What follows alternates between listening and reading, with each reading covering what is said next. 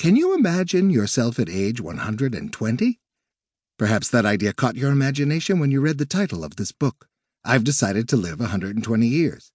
You may already be accustomed to the idea that you might live to 90 or even 100, but 120 sounds quite absurd. So you may ask yourself, what secret fountain of youth has this author discovered?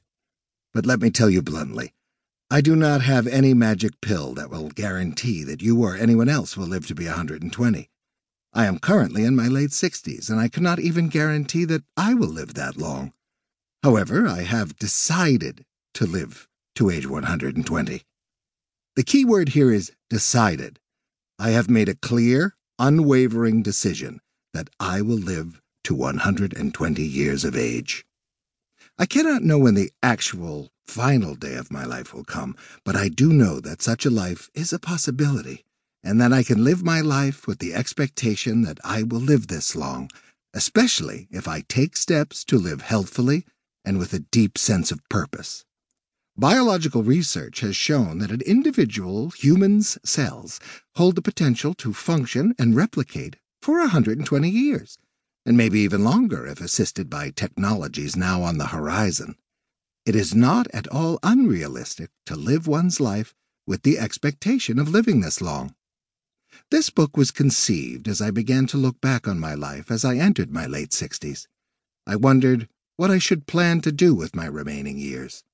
In my youth, I thought my life would essentially be over by age 60, since the average lifespan at the time was not very long, and 60 years was viewed as a considerable lifetime.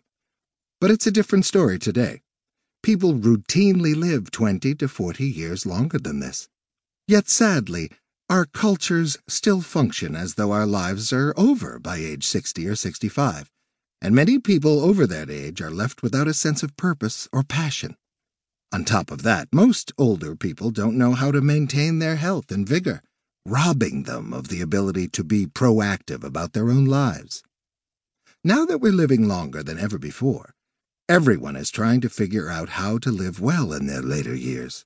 We're now experiencing a flood of advice for aging successfully from fitness companies, nutrient suppliers, books, the internet TV, and health gurus. But such advice is missing something, it seems to me. It lacks what I call spirit.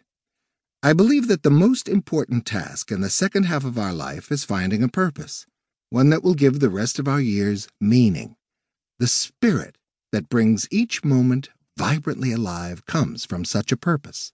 Without it, living even to be 80 might feel boring and pointless. I wrote this book thinking of readers over 40 who have started contemplating the latter half of their lives. But it can help anyone, regardless of age, who wants to have a meaningful, fulfilling life.